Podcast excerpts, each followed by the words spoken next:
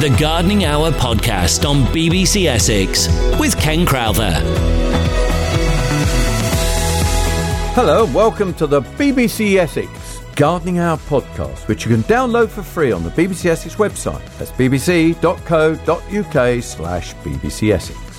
I'm Ken Crowther, and coming up on the podcast this week, Mick Lavelle is my special guest.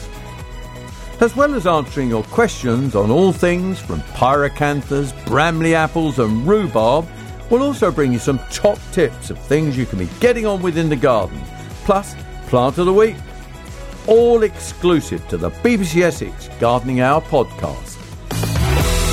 The Gardening Hour podcast on BBC Essex with Ken Crowther.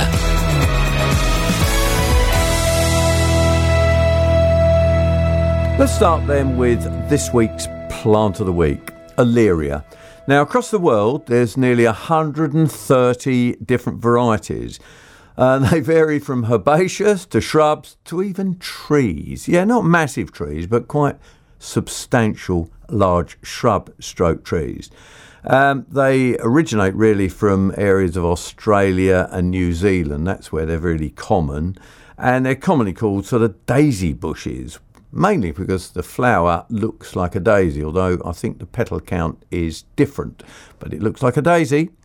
Um, who was he named after? Well, a German scholar. These Germans, you know, they seem to name a lot of plants, and it was Johann Olearius. So he, and it was in the 18th century. So there are. That's how it's got its name. Um, as I said, they are fragrant. They're not heavily fragrant, but they are fragrant. Um, and they're commonly used in gardens. There's a lot of them. haastii is one of the smaller ones. It's a nice, nice, small, compact shrub. Tolerates down to minus 10 degrees, but you don't want to put it anywhere that is wet because it doesn't like its feet getting wet. It'll tolerate coastal conditions. In other words, puts up with all that salt that's thrown at it. All the Olearias do. Uh, it's evergreen, leathery, glossy leaves. That's the haastii. Uh, and it likes full sun, benefits from full sun.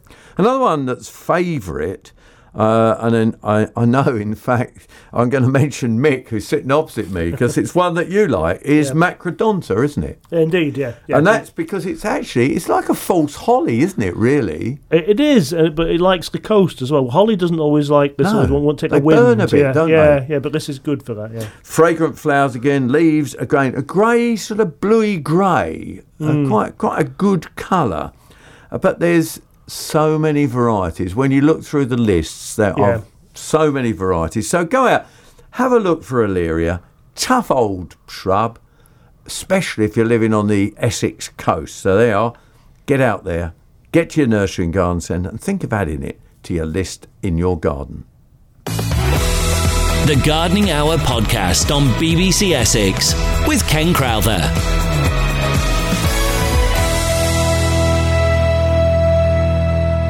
Still to come on the BBC Essex Gardening Hour podcast, Mick and I will bring you some top tips on things you could be doing in the garden this week.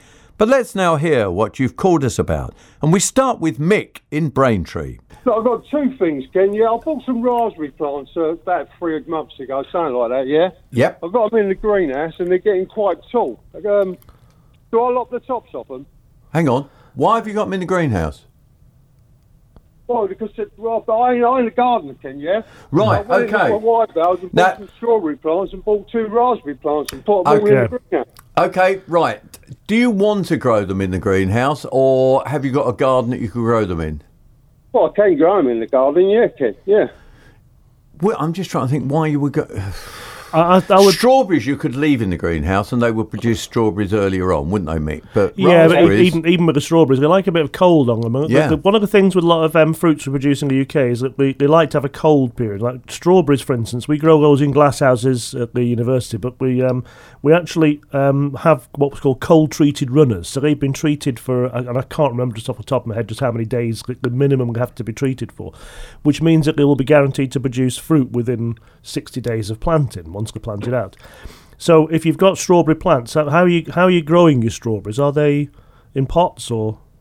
No, no. It's just like I've I've put brickwork in there and filled it up with mould and compost, and that's where they're growing. Right. Okay. I mean, the main thing is don't put any heat in your glass house at all. Make sure Oh, and, no, and, ven- no, and ventilate it on even on quite cold days. Get the air going through it because you want to warm it up really when it gets to the stage of the growing. So if you've got raspberries, you're happy to grow these raspberries in there. That's fine. Um, yes, I would take the tops out of them, Mm-hmm. which is what you asked. But we're just covering, you know, the sort of aspect of growing them in a cold greenhouse. Is that all right, Yeah, Nick? yeah, yeah. Okay, yeah, that's fine. The other thing, Ken, yeah, Yep. It's, m- my grass obviously devastating. I've just bought some grass seeds, but Yep. I see it's till March to October. Load of old rubbish. Just, Hmm. just it's lovely conditions. It will need a bit of moisture. It's not getting much dew in the morning at the moment. So, give it a good rake the lawn. Put the grass seed on. Uh, I would not even worry with the top dressing. I would just throw Yeah, it on, yeah. throw it on the lawn. And if it stays really dry, you will have to water it every other day. Yeah. Thing is, well, don't try and put it on too thickly. Try and ju- just very thin. You know, just sow, sow it very lightly. You might think you've been really stingy with it, but if you try and put it down Yeah. too thickly, it'll rot as it starts to germinate. All right. Okay. Yeah, nice one. Thanks very much. Give it a go, Mick, and let us know how you get on. Sue, Sue, Sue from Maldon. Hi, Sue. Hi. Um, I've got uh, two large clumps of um, rhubarb Yep. um, in the garden, and what, what uh, the, the leaves are um, now coming Yep. off mostly, and um, what's the best thing to do with them in the winter? Well, this time of the year is the time when you actually normally divide rhubarb because you do it quite early because it comes into growth quite early and it does a lot of rooting through the winter. And so you can lift. the- What you have to do is lift the whole crown, and you'll find there's a great big. An enormous crown. Yeah, it is. You'll find a great big woody lump at the bottom, which is the, um, the the underground stem, the rhizome. And what you need to do is you need to cut off sections of that. I mean, you can do it with a sharp kitchen knife will do it, or an old one if, you don't want to use one of your, your newer kitchen knives, uh, uh, or a, a spade. You can do it with a Spade spade. I mean, it's better. I, I like to do it with a knife because you get a cleaner cut, you know. But I mean, a, s- you can do it with a spade if you've got a decent um, sharp spade. And uh, you cut lumps so that you've got some buds on them. So you see the buds are actually sort of quite bright red in the winter. This time of the year they'll be a little bit duller, but and you've got all sorts of flaky kind of brown um, old leaf bases and things around on this. And you can clear the worst of that, but don't try and clear it all off. And they can just be planted back in the, the bed again. With plenty of compost. Yeah, dig a lot of compost in, well rotted compost. The other thing you can do is you can also put um, a crowd into um, some potting compost, or, or sort of even garden compost and, and, and uh, grit. Put that to one side in a nice cool spot, and then around about January, you can bring that into a glass house or even into a, a warm, if if it's warm shed. Put a bucket over the top of it, a black bin or a bucket, and you can force it. And you can so you can use a section of the crown for forcing. It's practically useless for anything else once you finish forcing it, but that's not a bad thing to do. If you if you find when you've divided it, you've got more rhubarb going into the ground than the space will allow. Okay. All right. Does that help help you, Sue? Uh, thank you. Um, so I could cover it with um, potting compost. Um, Yeah, put it round it. yeah, d- d- don't cover the um the, The actual the, crown. buds over because it'll rot. You don't uh, don't actually cover the top with it. No. no, you don't. no. No. it comes from Siberia, so it can take the cold. Oh right. All right. okay, that's Sue from Morden, and we go to John in Hoddesdon. Hello, John. Good morning to you. Right. Got some trouble with the salix tree. Yeah. Now, which one is it? A large one? Is it one of the smaller ornamental ones? It's a large one. What It's a about big. uh, 15 foot high. So, is it a big weeping willow? That that type of thing, yes. Does it weep? Well, it's got a big brown patch on it now. It's been beautiful up to now, but it's got a big brown patch on it where it's, it looks as though it's dying. Uh, willows, they get all kinds of rots and things like that. There is, um, I think, watermark disease is one of the Yes. um, the things which they, they get very badly. But I mean, um, willows traditionally sort of rot round the uh, the, the, the stem. They can actually um, fall in half and still Is- carry on growing. Is The- this the stem or branches you're talking about? The branches, the the, the bush, of it, you know, the the bush of the of the uh, tree. Yeah, no, I know what you mean. What I'm trying to find out is is it you're talking about the bark of the tree or are you talking about the look of the tree? The look of the tree.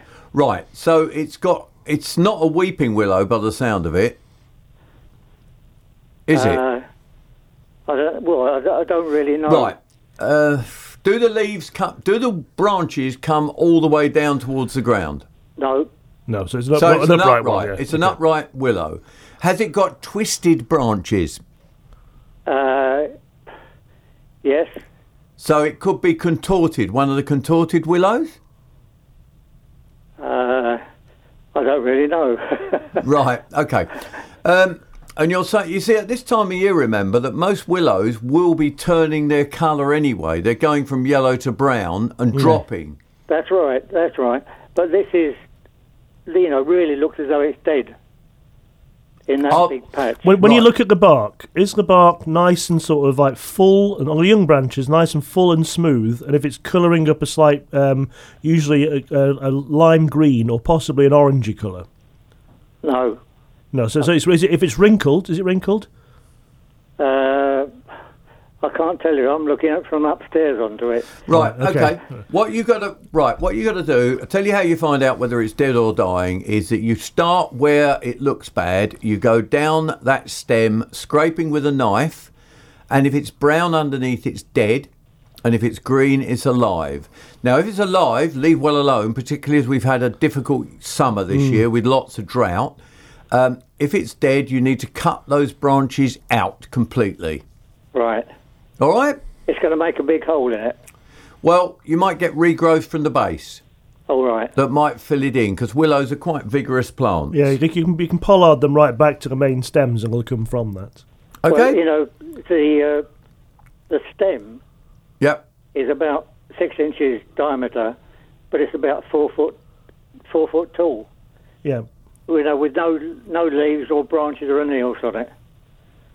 No, it's that means it will grow from the top and come down. I th- it could be a, a Kilmarnock willow he's talking about. You know, or one of the Kilmarnock. Do you know the best thing is probably if you send a picture in? Yeah, send us a picture if you and can. then Ken will be able to uh, on another show will be able to uh, Have- have identify it for you and tell you exactly what you might need. Send us a picture. Doesn't matter if it's digital. If it comes through digital, if you're clever enough to send it on, and I don't mean that rudely because I'm not that good on it. You can send it by email, which is ken.crowther at bbc.co.uk. You can send it on a text. Uh, send it or just take a picture and send me a picture. There's nothing wrong with that either. Uh, let's move talking cactus with Betty in Basildon. Hello. Right, what would you like to know about a cactus? I, uh, it's, it's died off, but there's left a, a, like a green shoot with sort of. Uh, and I thought, what I wanted to know is, could I could I repot this and would it grow? Now, with a, it's not really the best time of the year for propagating cacti because they like Right. to be propagated during the um, the growing season. If you've got a green shoot on there, Yeah, yes, it, Um, it, quite but- big. so the rest of it's died off. You mean it's And I died thought, as- Well, I want that. Well, I'll ring you up and find out about it. okay. So, so has it? Um, has got, you say the rest of it's died off? Has it wrinkled and shriveled? No, no, no. I've got it in a drop of water because I thought if I put it in some water, at the bottom, like, so the bottom. No, no, no, no. That's not with a No. cac- If it's a cacti, you have to um, a cactus. You have to let the bottom dry off and it um, almost till it the point of Harden. shrivel. You get something called a callus. Yeah. and then you put it into some really gritty compost, Right. and that's when it will root. But it doesn't really like to do that this time of the year. It's just likely to rot because there's not really the amount of heat and daylight that it needs Wrong this time of year, is? Yes, Yeah, I don't think I'm going to get any hope with it then. Yeah, but what you say it's a cactus, you, you know, what does a cactus look like? Is it a very spiny cactus? No, no, the cactus has- died off, and it just then it just left this shoot, and I thought. It looked Okay, what did it- what- what did the I cactus look could grow it on. Yeah, what did the cactus look like? Was it a very spiny cactus? no, no, no. It just had, had just had had the flowers sort of coming off of it. It wasn't spiny. Yeah, um, because Sounds like. Is it a Christmas cactus? No, no, it's just a, uh, just one of the, the ones you know you buy, and they've got sort of quite long stem, and all, all the uh, bu- the sort of flowers all come out from it. Oh, right. okay. I think if it's gone and you're trying to propagate it in the wrong way, I think unfortunately I'd give up because it will rot hope if it's in it. water. No. Can't Okay, help I- can't help you on that one, Betty. The Gardening Hour podcast on BBC Essex with Ken Crowther. Back to your gardening questions in a moment, but right now on the BBC Essex Gardening Hour podcast, we got some top tips on things you could be getting on with in the garden this week, that is. Now, Mick, what you got for us? Well, I mean, this time of the year is a, a very good time if you've got herbaceous perennials, which have got a little bit crowded in they, they're coming towards the end of the display. Good time of the year to lift and divide them. You can lift them and, and replant them into the ground. It's very good if you're on light soil this time of the year to do this because they um, they establish and become more drought tolerant before the uh, next spring when we may get another drought. Who knows? And um, it is difficult to judge this year, isn't it it? is, yeah, yeah, yeah, yeah. Because it's like you're you're moving herbaceous plants, and in theory, we talk about planting herbaceous plants Yeah. this time of the year because the soil is warm and moist, but it Yeah. isn't very moist, is Not it? Not at all, no. Um, I mean, obviously, water them in if you put them You'd in the have ground. to, wouldn't yeah. you? It, you can also lift them and um, divide them up into smaller um, uh, sections, put them into pots, and keep those um, watered now and uh, grow them over the winter, and you can plant them out in the spring. Which is a particularly good thing if you're on slightly heavy land, which might get wet, because the, when you're dividing them, inevitably you're wounding the roots, and there's always a chance of rot. So Hmm. sometimes a good idea to give them a little bit of a hospital treatment before the spring, then plant them out when they're ready to go again. So it depends on the soil. Think about that one. Yeah. Yeah. What's what's your next one then, Mick? Uh, well, it's also a good time of the year to trim hedges. I mean, Oh, um, yeah. conifers especially. Um, certainly, as an apprentice, I was always uh, it was one of the jobs we did into September, October. Was to um, to cut hedges. And this year, the conifers are uh, probably not as active as. well, they're they've still grown a bit at this end, haven't yeah, they? yeah, but the, the, the thing is, they will, they will as, as it starts to, if we get some rain, it, we will put a last little flush of growth on. It's quite short what they do later in the year, Hmm. and the trick is to cut them now before you get this flush. So you've got a really nice, fresh-looking hedge for the winter. And I know conifer hedges have had a bit of a, a, a bad time over the years. You know, they've been vilified. But I mean, a good conifer hedge is still a, a lovely thing in the gardens. Or the same way, if you've got any sort of topiary or specimen, um, sort of sculpted uh, uh, uh, individual specimens, good time to give them a trim over now. I know we we did some uh, Leylandii hedge late August, beginning of September, or so. No, it was the beginning of September, Hmm. and they've actually put on a little spurt of growth. And in fact, if anything, I have to say a bit too much. Well, this is the thing, yeah. to li- look a little. They flap at the top, you know. You, you want them to have a little flush, but you don't want to have great long flushing No. growths because otherwise it looks like you never really got round to pruning them. So thank you, Mick, and we'll have more top tips for you for the next seven days later on in the podcast. The Gardening Hour podcast on BBC Essex with Ken Crowther.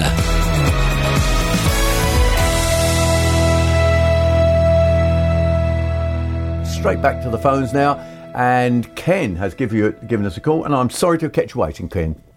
Hello, Ken. Oh, hello there. Hello. Uh, morning, Ken. Uh, I've just had my 25 year old conifer trimmed, and there's a lot of brown showing through. Now, I've tried water, but is there anything else I can do? Right, With it? okay, Ken. Do you know what the conifer was, or is? Oh, good. No, I mean, is it one of the fast-growing Leylandiis? Well, I've had it. We, when I when I put it in, it was about 18 inches high. And now it's about 15, 16 foot. Okay, because so, depends on the conifer. Some conifers um, don't like being pruned too hard in, uh, because they they don't always regrow, and that's what I'm a bit worried about, Ken.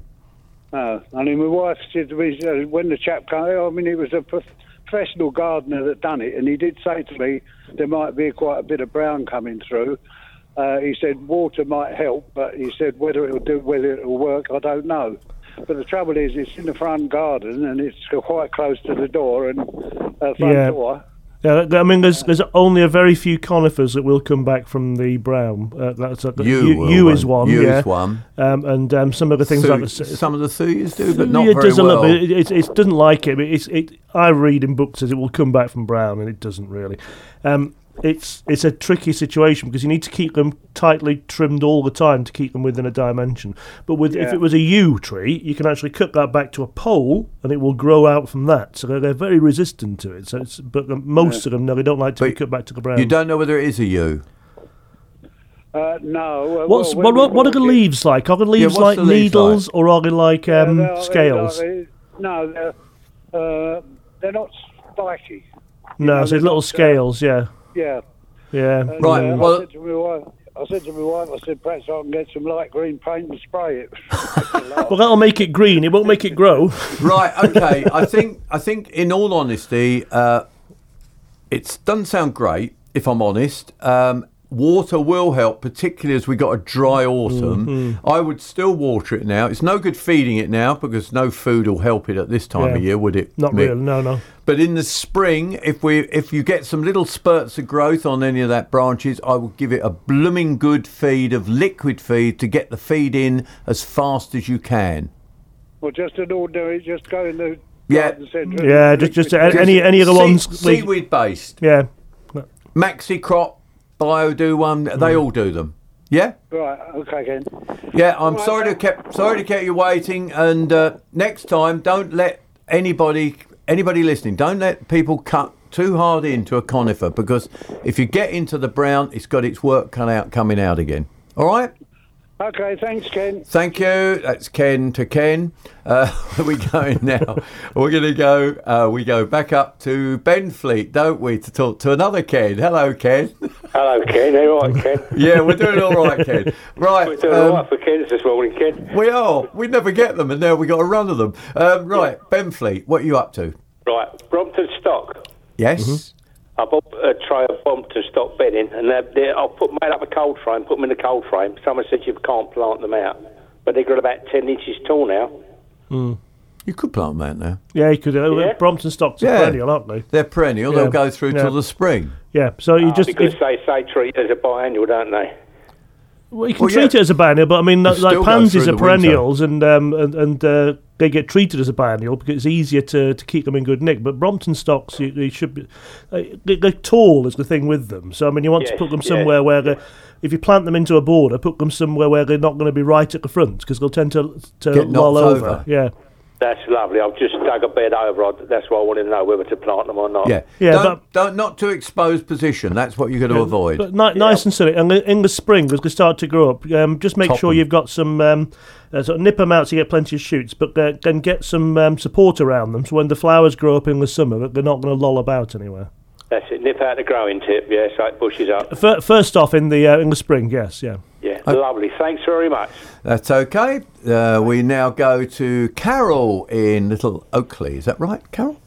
Yeah, that, good morning. That's Hi. fine. Yeah, Little Oakley. what are we talking about today with you?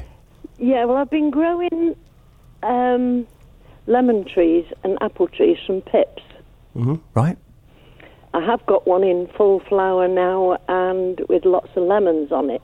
Fantastic. I've got How, out of interest, just jumping in there, how long has it taken you from pip to flower? Um, I've got a couple here now that are about six inches tall, so by next year they'll be in flower. You're doing well yeah. then. Hmm. You're doing well. Yeah. Yeah. But I've Okay. got one, yeah, I've got one pip that I put in, but it's got three um, plants growing out of it. Can Multi- I separate them? A multi-stem Um, orange. No, you might not be able to. You might not be able to. yeah. It, No. dep- depends what's happened. If it's, if it's got three stems coming from, if it's three separate plants, even if it is, you've got to uh, untwine the roots. I mean, I just accept what you've got really from the. Um, be from the quite an, it'd be quite an interesting looking plant, Carol. Yeah, they're about seven inches tall, but Well, if you nip the tops out and get them to branch, Well, I, I, I'll, In the I've, I've got an idea for you. Why don't you um, plait them, braid them, braid them very loosely, and put a, a That's a cane good there. idea. And then as they grow up, you'll end up with a braided-looking stem, and you can grow it as a standard with a braided stem. how about that's that? an idea. Yeah. Can Thank you you let very and Carol come back to us because Mick's got a good idea there. Let us know how you get on with that. That's a great. I don't have one. them too often. Yeah. All right. Okay, fine. Thank you. Thanks very much. You're listening to BBC Essex, the gardening phone in 0800 111 4041. Get your calls in now and we will call you back. 0800 111 4041. That's 0800 111 4041. Uh, where are we going now? Well, we will go down to Brentwood. Hello in Brentwood, Christine. Hello, Ken.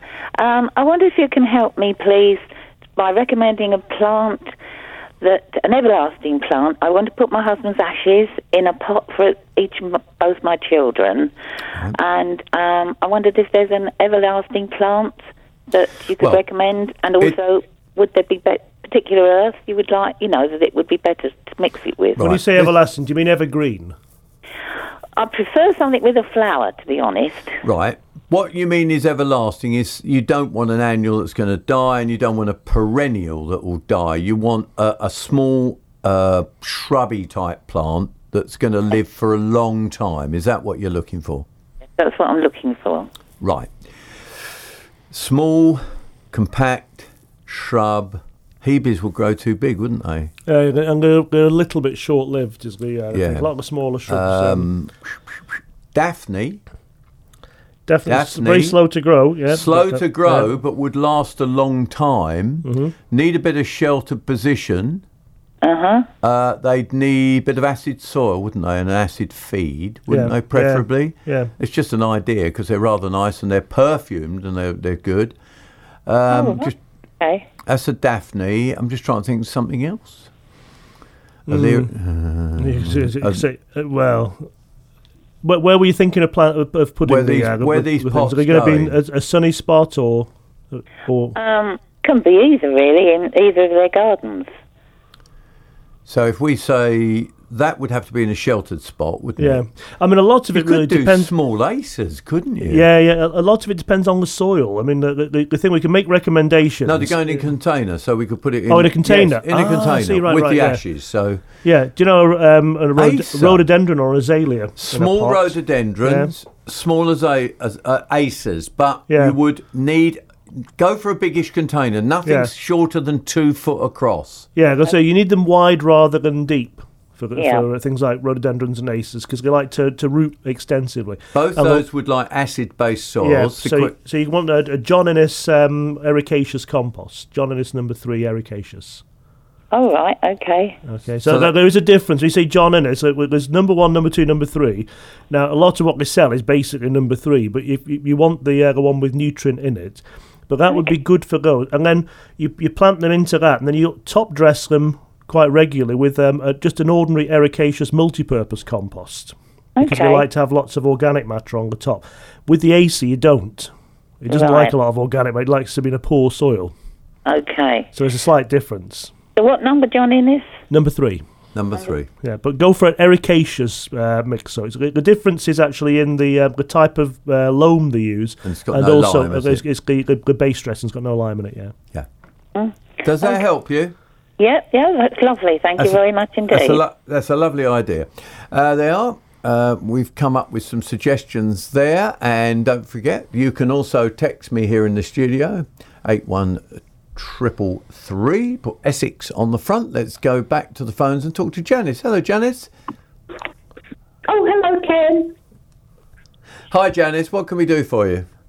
Um, I've got some bearded iris coming in either this month or next month. Right. Yep. Um, now, would it be better to pop them up over winter? Nah, they're, No, they're tough. They're really, really tough. I mean, they they, um, they, they come from Central Europe and right through into uh, Asia. So original, the original plants. Um, the thing with um, irises, a bearded iris, they like to have their uh, the rhizomes, which are the big um, sort of um, yellow, yellowy grey lumpy bits that sit on the surface. They like to have that on the surface. When you say you plant them, you, you're more You're settled on the surface. planting them, are you, really? Yeah. So they need to be showing, and they need to be facing south. So if you think where the bud is at the tip, where the leaves are going to come from, the rhizome behind is pointing south. So you need to go to a sunny spot and put them south. And the rhizomes bake in the sun. And you might you might think that sounds a bit odd. You will get better flowers and better growth as a consequence. And when you lift and divide them, you throw away all the old bits of rhizome which haven't got any flowers on. Take the bits which have got the bud at the, uh, the tip, and you do the same again. Does that Right. help? Does that make sense to you, Yeah. Janice? Yeah. Um, I'm just wondering is because they say they don't like it too wet. No, No, we don't. If I just put the um, the rhizomes in the ground, not in the ground, but on the ground, Yeah. before they've got lots of root, will, won't they rot in the No, winter? no, no. If, No, you want the driest, roughest piece of ground yeah, you've got. They, they will have some root on them. We will come some root on them. But I mean, you, what you need to do is make sure when you plant them that the rhizomes at the surface. Yes. So it could be yeah, sort of it's, okay. it's half in, half out, really. You know, but it needs to be at the surface so the sun will bake them, and make sure they're facing south so they get as much sun as you can. and then you'll get really good flowers. I don't expect flowers next year. Is that right? Yeah, you can get flowers Yeah, next year. Yeah, you'll get flowers plant, next year. Plant them properly, they'll grow. They, they, they, they, Oh, uh, right. they- they'll reward you quickly. If you get them from seed, you'd wait three years. But if you've got the rhizomes, you should get them next year. Okay. Oh, brilliant. Thank you very much. Not a problem. Thank Pleasure, you. Janice. If you have trouble, you can give us a call on 0800 111 40 41. Jean in Greenstead Green. Hello, Jean. Hello, Ken. I wonder if you can help me. I've got a Weigela in the garden, which has grown to about six foot high, and it's ever so spindly. When can I prune it back? Well, you should have pruned it straight after after flowering. What- what- you Right. could actually still do. a Yeah, I mean, the, the thing with it, if you prune it very hard now, you won't get much No. in the way of flower next year. If you thin it by a third to 50%, you'll get some flower and you'll get some growth up from the base. Mm-hmm. So Oh, you, can, you can do that So- any time through the So winter. really, literally yeah. go through it. Just go through the plant and take out, as as Mick's saying, just cut out a third. And you can Yeah. cut them really hard, Yeah, can't now just want to be clear about this because I just think, remember a group of students a number of years ago What, where I said thought cut a third out and they cut a th- one third out from one side. Enough. No, we mean So- go through it Yeah, and take- cut take- every the one ol- in three Yeah, branches the, old, the older, thicker stems are the ones you want to take out, so you encourage new regrowth from the base. Okay, then. Thank you very But, much. but count them first off, so you know how many a third is. Okay, okay. and then okay, and thank you then very much. Thank remember you. when it Bye. remember when it flowers that you've got to then prune it straight after flowering. Oh, okay, right. Thank you very All much. right, no problem. Yes, There's you. Jean in Greenstead Green, and we go down to Rayleigh. Ruth in Rayleigh. Is that right, Ruth? It certainly is. Hello. Have you just moved into an old garden, or is it a brand new house with a brand new garden? Right, no, it's, it's an old house because we've had very, very major work. We've got brand new garden front and back. Right. So, I don't, so everything is really, really newly planted, but everything is hardy. Is there any general tips that the main thing, you know, uh, for the for winter, especially, I need to know because we've got four um, palm trees, but they're because they're small. They're at the moment they're only two, two foot high each, but they're different varieties. And I couldn't na- well, one is Trachycarpus. I couldn't mm-hmm. name the others, but in general, because they're all brand new, and also we've got an Acer. Any tips to help them? Right, well, let's start with the hmm. easy one, which is an Acer. As long as the Acer is in a position where it doesn't get too much wind and harsh mm. sun, mm. it will go through the winter quite happily, won't Yeah, it? yeah. No problem. And, and the, the deciduous, anyway, so the winter isn't Yeah, really the major issue for them. It's the wi- summer. wind in the summer, which the so I hope Japanese they- maples don't So I hope yeah. it's been planted somewhere that's you know a bit sheltered.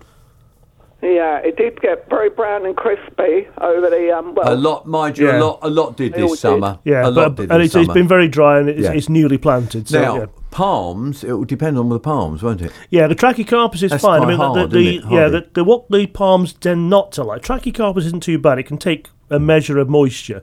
It can grow in the shade uh, and it, uh, for a, for a good long time.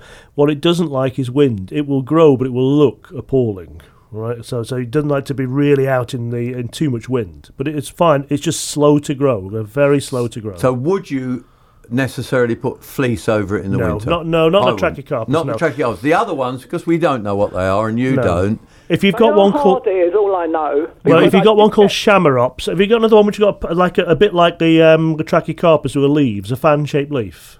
I don't think it's called that. And if you said the name, I said, well, that's it, but I can't remember. Well, there's a European fan palm, Chamaerops, and they've got a leaf a bit like a Trachycarpus, but slightly bluer and much shorter. They're very hardy. Uh, and then, well, the other ones it might be is Phoenix is sometimes, I think, That's wrongly. It, that's it, Phoenix. Not- Once you trigger my not mind, Who told hardy. you? Who told you it was hardy? That's not hardy.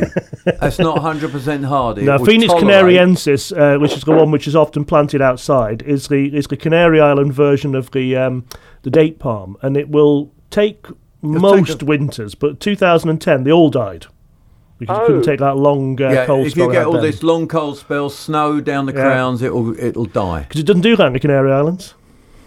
So, So that, So that- one will need protecting then. If I you, would, If you yes, get yeah. cold weather, get some fleece and give it at least two or three. what you want the to do is gather the um, the leaves up, tie them together at the top. Don't don't cut them or anything. like that, Just tie them together. Then in amongst the right into the crown, get some. Uh, you can use things like bracken, but fleece will do or something like that. And pack some into there, and then wrap the whole head and stem in some fleece and just tie it round.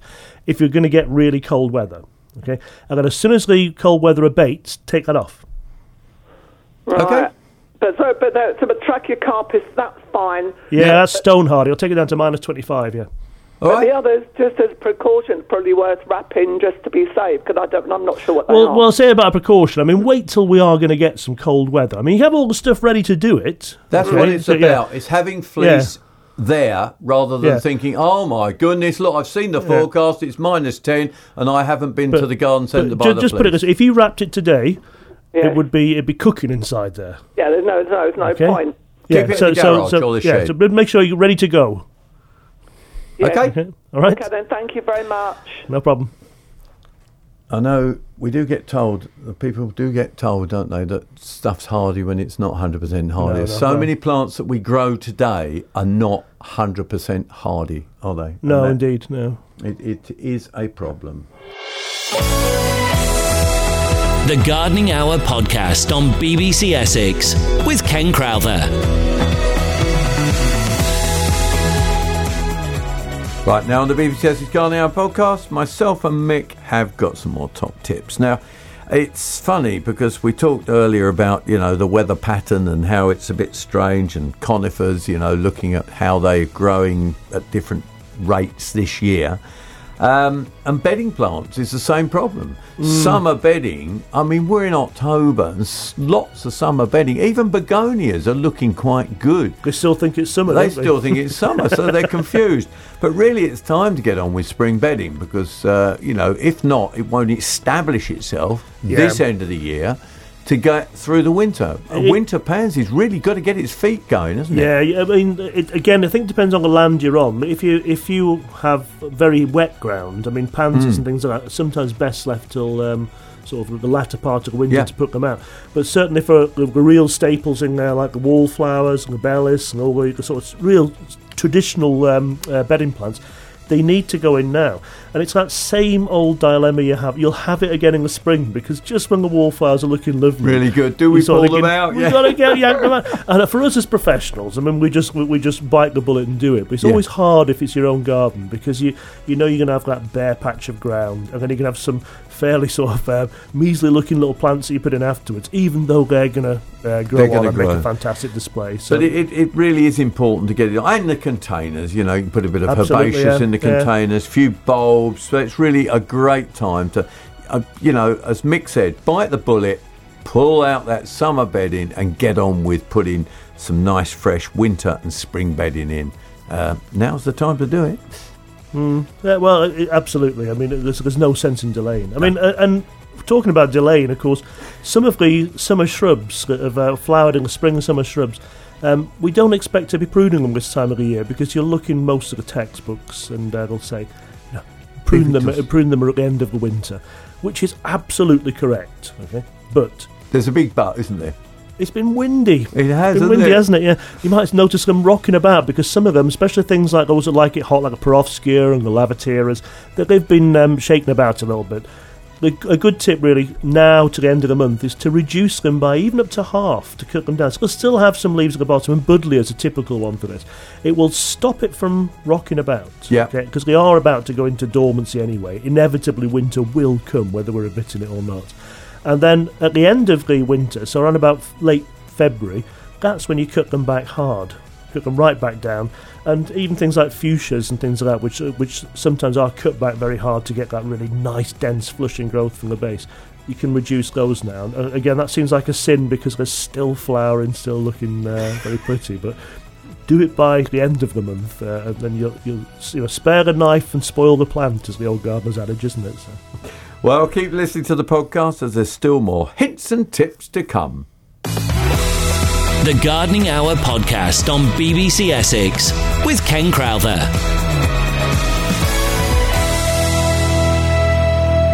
Let's talk to Jordan now. Uh, Jordan's in Colchester. What are you up to, Jordan?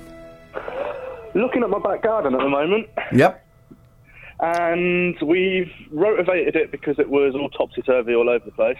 Um, Mhm. So we've levelled it out, but there's a million bajillion stones.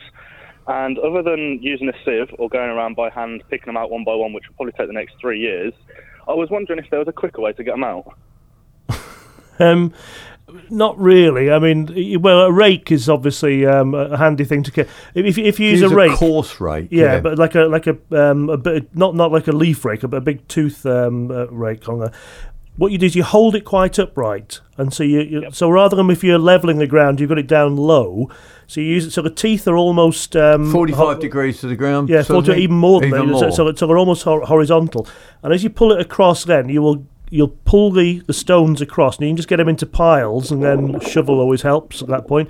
But I mean, you say you want to get rid of the stones. but just just to be clear, good, aren't why do you want to get rid of the stones?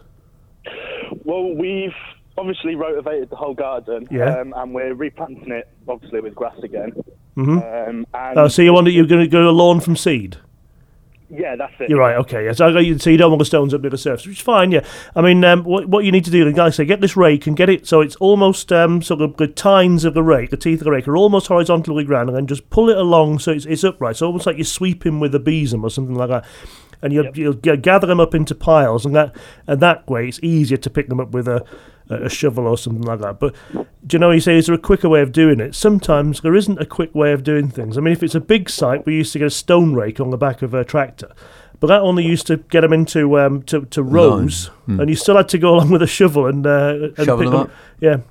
So there's no there's no no easy way. Yeah. And generally, if- you're doing any bed work, it doesn't matter that there's stones in there. And in Yeah. fact, stones are of benefit in most soils, aren't they? Yeah, I mean, if you've got very stony ground, I mean, this may not apply, uh, apply to you, Jordan, in this case, but if someone's got very stony ground and they're thinking of putting a lawn down, bearing in mind that the soils I used to work on in the Lake District were full of stone. It was, it was all sort of, it was bit, half of it was stone.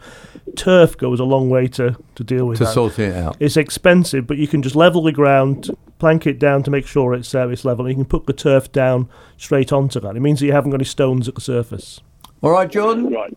Okay. Thank you. Best No of luck problem. with the new garden, and if you want any help, you know where to come.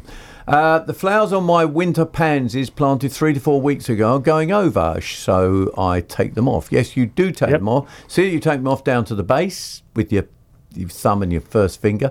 Will they flower again soon, or will it be in spring? It'll depend on the plant, depend Yeah. on the weather.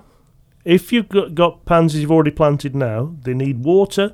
Uh, and they, they may even need feeding. Now, don't feed them with. If you've got some tomato food left over, that's the ideal thing to stick on winter bedding, which, like universal pansies, That's all they want. they, they want the potassium. That's all. So just give them some tomato feed. And you a weak solution. You don't have to give the, the amounts that you're putting onto the tomato itself, but you can water that onto them.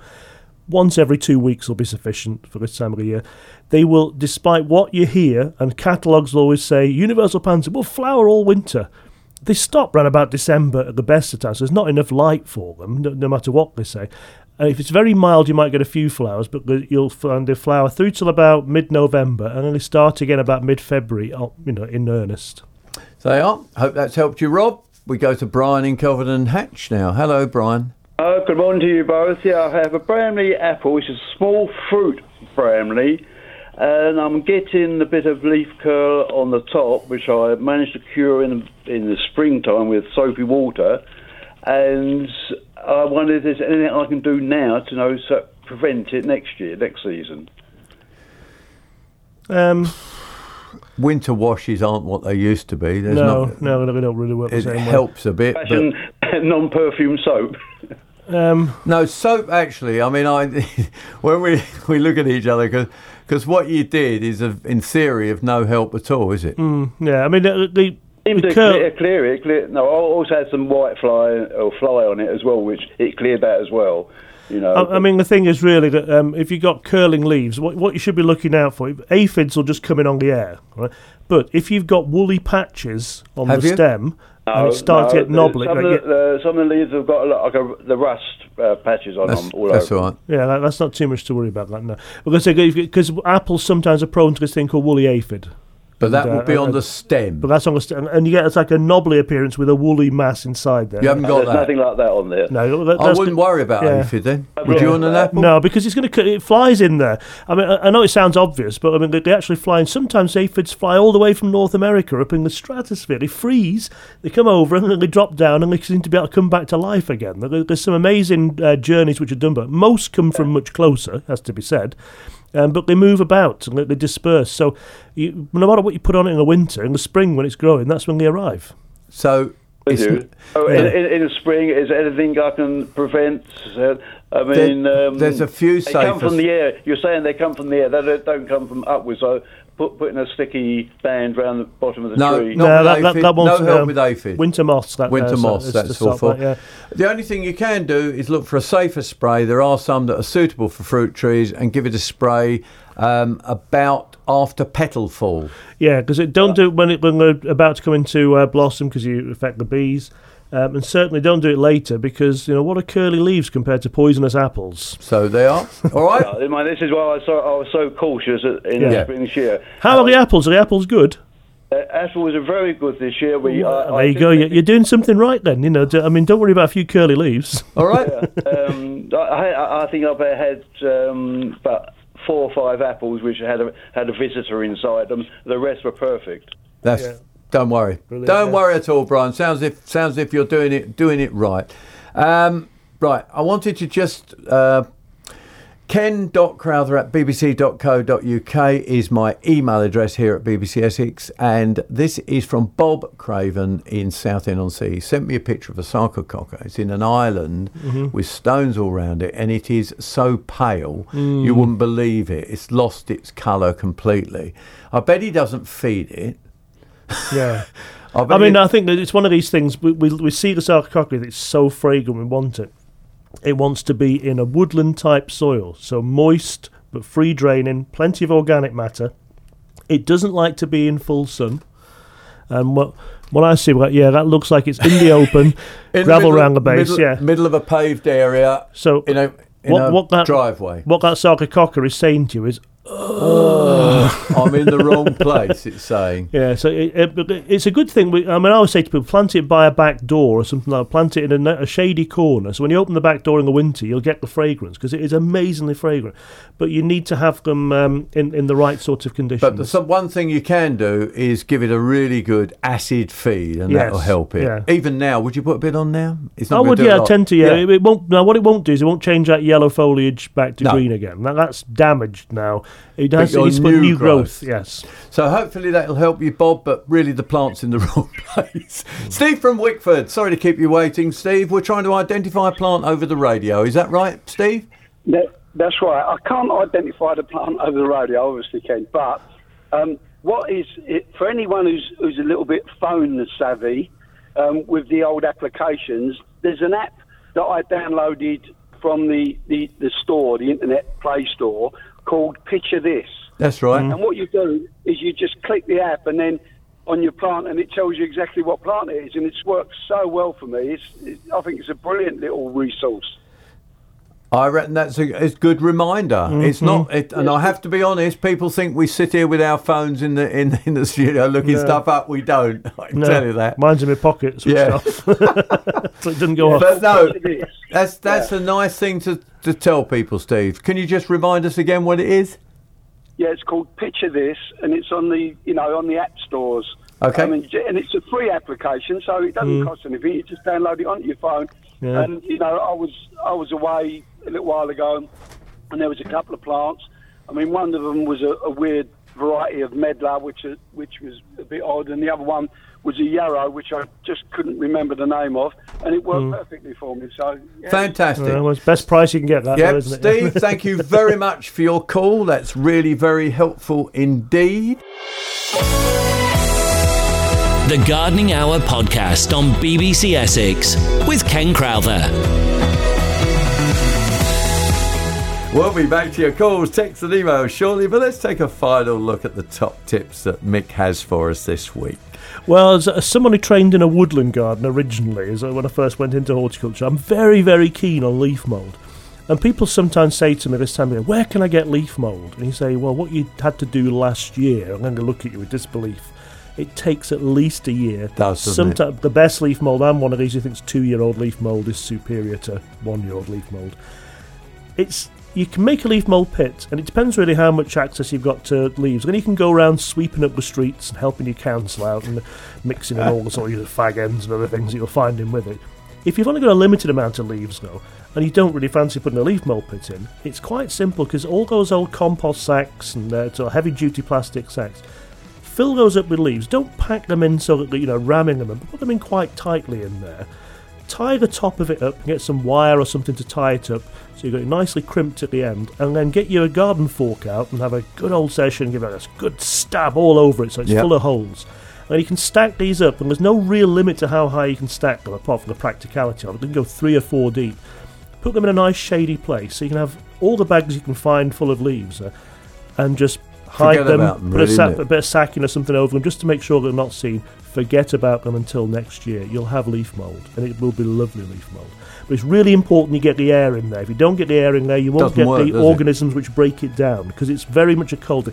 And the thing with leaf mould, only use brown leaves that are falling this time of the year. Do not put green material in there at all. You need to have fallen autumn leaves. Not the crispier the better. Right. And the last thing, of course, we're talking about autumn. Well, glass we have talked about autumn. You've just Yeah. mentioned all these leaves that are falling down now. Absolutely. Well, sometimes they fall on your glass house, don't they? It's a good time to clean your glass house up. Now, the two things about autumn glass house cleaning. Firstly, give it a good clean inside before you start shoving all of your um, your tut inside there, all of your canes and all the things we usually do. Bung them in the glass house; they'll be okay. Um, make sure that you get the glass house a good clear up. Sterilise it possibly as well. You know, maybe get some disinfectant. It doesn't matter which one particularly, but get um, a household disinfectant will do it. Not a particularly strong solution needed, but give it a good wash down before you start to bring all the plants in for the, the autumn. And try and maintain good um, sterile conditions as much as you can because that will prevent disease spread. The other thing that you need to do is to clean the glass because when you get these things growing in the spring, uh, you want to get as much light into as possible. Light levels will hit at rock bottom by the middle of December, and so it's a good time now while you still feel inclined to be outside rather inside the uh, glass house. Get out there, get rid of all this cool glass that you've put on Yeah, there to keep clean it it cool. all off. Clean it off. I, I know it seems like a waste, but that is just a way of it. You know, so wash it all off. Make sure the glass is really nice and clean, and that way you'll have a good uh, glass house for the spring. Thank you, Mick. Let's get straight back to your gardening questions now. And let's talk to George. Hello, George. Good morning. Good morning. Um, I spoke to you earlier in the year about um, horseradish sauce and when was the best time to dig it up for that. And uh, you told me in the autumn. Well, I know it's autumn now, but it's more like summer where, where I am in. Devon. And uh, The- well, the reason why I take it up in the autumn is because um, in the autumn, as it's dying back, all, It all- everything's going into the, into the root, and the root is actually then at its fullest. It will be for the whole year, really. So, um, as it it's had a good summer. I mean, now I wouldn't be- worry. You yeah. could dig now, even though it is summer, George. yeah, Yes. okay. Yeah. All Won't be summer tomorrow. No. Who knows what the weather has in store? Pretty quick. Yes. Well, Yeah. thanks very much for that. That's all right. Thank you very much indeed. Um, that is uh, George from from Dagenham. 0800 111 40 41. Uh, let's go to uh, Dorothy in Thorpe Bay. Hello, Dorothy. Ken. Ken, I'm growing peonies from seed, which I took from my own plants in the garden. Right. They're doing very well, and I've got them. I've got several now potted up separately in their own pots. They were doing ever so well, beautiful green leaves, but suddenly I noticed the leaves have gone very, very pale. Mm. Yeah, d- What d- now They're doing autumn. Did, did, did you notice this happening with the parent plant as well? It's autumn. yeah, they die back. They no, don't- because these are in pots in the greenhouse. It doesn't matter. The They, say- main they, ones the are day in the length. garden. No, but the day length, they know it's autumn. It's nothing to Yeah. do with how much you know, whether it's warm. It, it- you know, warmth will keep stuff going a bit longer, but Yeah. generally, it's it's as Mick says, it's autumn. Light levels have dropped dramatically, less daylight hours. It's autumn. No problem Oh. at all. Oh, well, this is a new phenomenon to me because I've, I do it each year, and I've never had these very, very pale, almost silvery leaves. Ah, they say the silvery. le- Are they sort of slightly mottled or anything like that? No, no, Because- they've just got paler and paler from green No, to but- but- the but- palest possible green. You know, you might have something like red spider or something in the greenhouse. have- could have that. Yeah, but- or leaf hoppers sometimes do this as well. There's nothing you can do at this time of year with No, it. I mean, there? I would, I wouldn't, I would wait to see if we come up in the spring. But they're better off actually, um, you know, to be kept outside, really, in a sheltered spot in the pots outside. Oh, you think so? Do now? Yeah, because There's been a lot of pests around. I've had a um, mealybug in the garden this year, first time I've ever seen outside of a greenhouse. So it's, there's been a lot of pests about, you know, moving about quite freely in this warm weather, you know. So you Look. may just have a touch of re- red spider or Wouldn't leaf I hoppers. see something? I mean, these look Red, red perfect. spiders, red spiders, they red are spider. almost microscopic. You won't see them. Oh, Hmm. right. Okay. All right. Yes. Thank Keep- you very much. I Thank don't. you. I personally wouldn't panic on that one at Yeah, all. Would you? No, I'd, I'd, I'd wait, wait till, if nothing comes up in the spring, that's a time to worry, not now. We have a line free on 0800 111 4041. It's seven minutes to 12. We can squeeze a couple of you in. So it's 0800 111 4041. That's the number to call. I'd like to go back to that um, email because uh, we had an email at ken.crowther at bbc.co.uk from Doreen who said, please identify the bush which appeared in our garden a few years ago.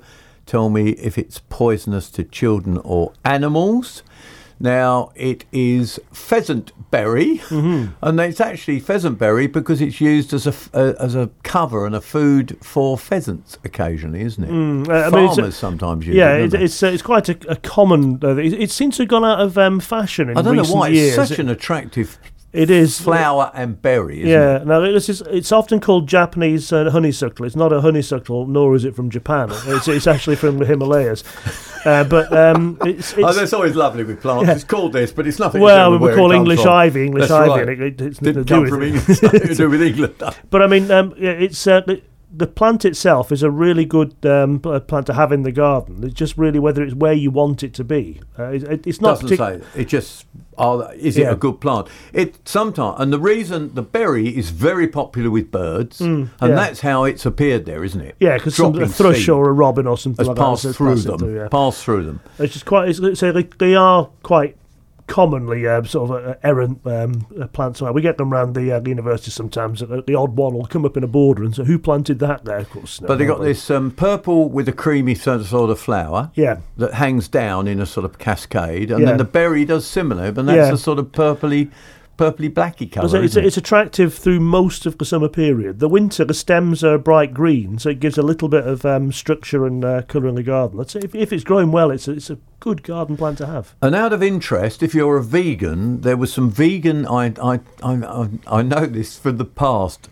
Not that I am a vegan, but vegans actually sometimes use the berries to produce a, a, like a, um, a a meal with it. But Mm. however, the berries are not poisonous at all. No. But you don't want to eat too many of them because No. they'll do you a definite mischief. You will be down, Indeed. down, down, down the corridor. There is a reason why they haven't become a supermarket staple. Exactly, quite right. But they are edible, and in fact, it's an interesting one. If it's poisonous to children or animals, uh, so the answer is no, it isn't. No. And in fact, I, I have a bit of a thing about this: is that you know we, and I'm sure I know, you know, you've got young children, and Mm. I have, and uh, I think it's.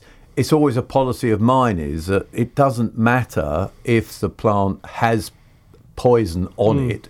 It is that we should teach our children to Absolutely, not yeah, pick yeah. anything, eat anything, and let them understand plants. Mm, Because if not, it would be a boring old world, wouldn't it, if we didn't have plants? Yeah, I mean, I mean, obviously, when you've got babies, it's different. But I mean, yeah, even quite young children quickly learn what they can and can't eat if they're told. So And uh, fatalities are like minuscule. Yeah. And really, you could eat a lot of most plants to actually Yes. give you give So you a severe stomach ache. they usually give you something uh, more mild than. Uh, but it's, I mean, we mustn't be too glib, but teach your children about plants. It's so important. It really is.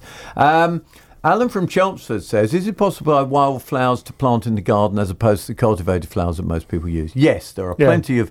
But, um, Plenty of sites. They're mainly websites, aren't they? Uh, Mhm. don't think you see them for sale. Plenty of websites that actually sell wildflowers. sell wildflowers, all the seed as well. A Yeah. lot of them are relatively easy from seed. And um, but the, the thing is that most of them have got fairly small flowers. And the other thing about British wildflowers, a lot of them only really look good between about May and uh, July. There's a big flush of them then. A lot of the ones that we like to see. But yeah, you can do it with native um, flowers. It's not. So I hope that helps you, Alan. Look out for those, and yes, you can buy them. You can buy them potted, or you can buy them in seed. Let's now go to Mary in Hoddesdon. Hello, Mary. What you got for Hi. us? Good morning, Ken. I've got a pyrocanthus. It's Yeah. about 12 foot high. It's been there for years and years. And I'm started to cut it back. It's vicious, as you probably know. The spikes They are indeed. Yes. Um, how far can I cut it back? And will it regrow? The stem of them, there's quite a few stems coming out, and they're probably the circumference is about the size of a teacup.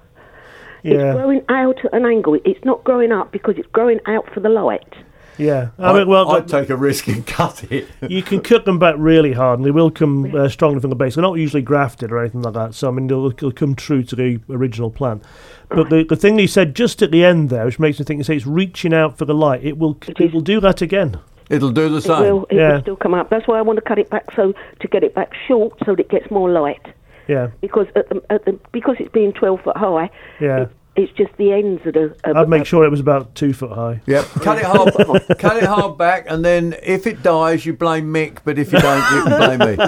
No, it shouldn't. It should be fine. Mary in Hoddesdon, don't worry at all about it. Uh, just like to do this one, dear Ken. Not being a gardener, I wanted to enjoy knowing the names of various plants while on the country walk. So.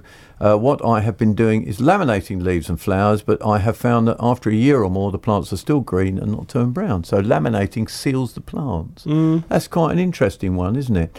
Uh, there was another question about can bananas and oranges be grown in greenhouses? Now, he's from Earls Colne. Now, you actually grow bananas in your garden, don't you? Yeah, but not the edible ones. If you want to grow edible bananas, they can be grown in a uh, greenhouse, but you need quite a tall greenhouse because the plants will reach five meters in height, maybe. So um, You need a bit of a mo- greenhouse. most of you? us don't have that kind of uh, resource in our gardens, but if you have, good luck to you. I'm sure you make lovely bananas.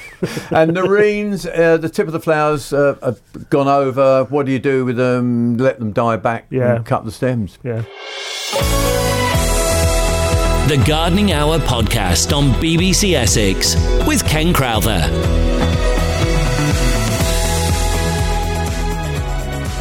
Thanks very much for listening to the BBC Essex Gardening Hour podcast. And if you missed any of the answers to the questions we gave, you can download this programme and take it with you wherever you go via our website, bbc.co.uk slash BBC Essex. Don't forget, if you have a gardening question for us, why not give us a call on 0800 111 4041 and be part of the programme. Yes, every Saturday morning on BBC Essex from 11. The Gardening Hour podcast on BBC Essex with Ken Crowther.